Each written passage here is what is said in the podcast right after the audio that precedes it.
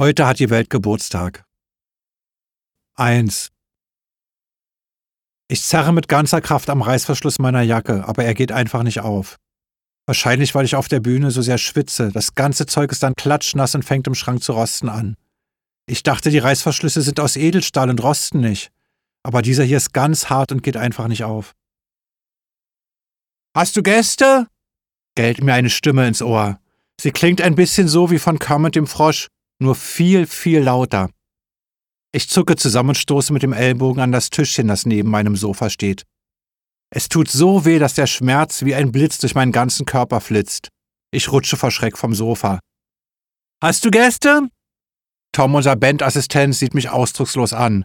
Er ist nicht groß, dafür sehr muskulös, besonders im Gesicht. Davor ist noch eine riesige Hornbrille, hinter der man die Augen nur noch erahnen kann. Tom ist kurzsichtig, und vielleicht kommt er deshalb so nah an seine Gesprächspartner heran. Er arbeitet gerade daran, die Gästeliste zu vervollständigen. Da er keine Lust hat, kurz vor dem Konzert hektisch die Namen, die er ganz spät zugerufen bekommen hat, zum Einlass durchzugeben, fragt er lieber am frühen Nachmittag jeden, den er von der Band erwischen kann, ob er Gäste hat. Hast du Gäste? schreit er also gleich noch einmal, da ich noch nicht antworten konnte. Eigentlich schreit er gar nicht. Er spricht nur laut, das ist sozusagen seine Dienstlautstärke. Er ist gerade völlig ruhig und entspannt. Um ihn nicht ein viertes Mal schreien zu lassen, schüttel ich schnell den Kopf und sage zur Sicherheit ganz deutlich Nein, danke, heute habe ich keine Gäste. Tom nickt zufrieden, er hat sowieso mit keiner anderen Antwort gerechnet. Aber sicher ist sicher. Das hat er im jahrelangen Umgang mit Musikern gelernt. Aber wo sollte ich denn hier in Budapest Gäste hernehmen? Manchmal rufen mich zwar Bekannte an, die gerade in der Nähe sind und zum Konzert kommen wollen, aber das ist wirklich die Ausnahme. Und selbst wenn das passieren sollte, sage ich Tom sofort Bescheid. Schon damit ich es nicht vergesse und die Leute am Abend nicht verzweifelt vor der Tür stehen. Ich kenne dieses schlimme Gefühl, wenn man sich freudig auf den Weg zu einem Konzert gemacht hat und dann nicht reinkommt.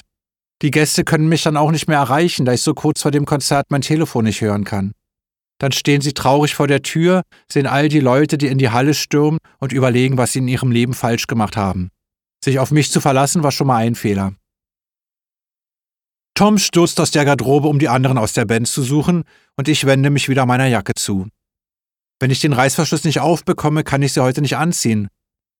Die Glitzerjacke, die von mir so genannt wird, weil sie wie eine Diskokugel glitzert, wenn das Licht darauf fällt, sitzt nämlich sehr straff an meinem Körper. Sie wurde mir liebevoll aus Paillettenstoff von unseren Schneiderinnen auf den Leib gezimmert. Nein, natürlich geschneidert. Aber da ich so sehr schwitze, wird sie nach jedem Konzert ein wenig enger.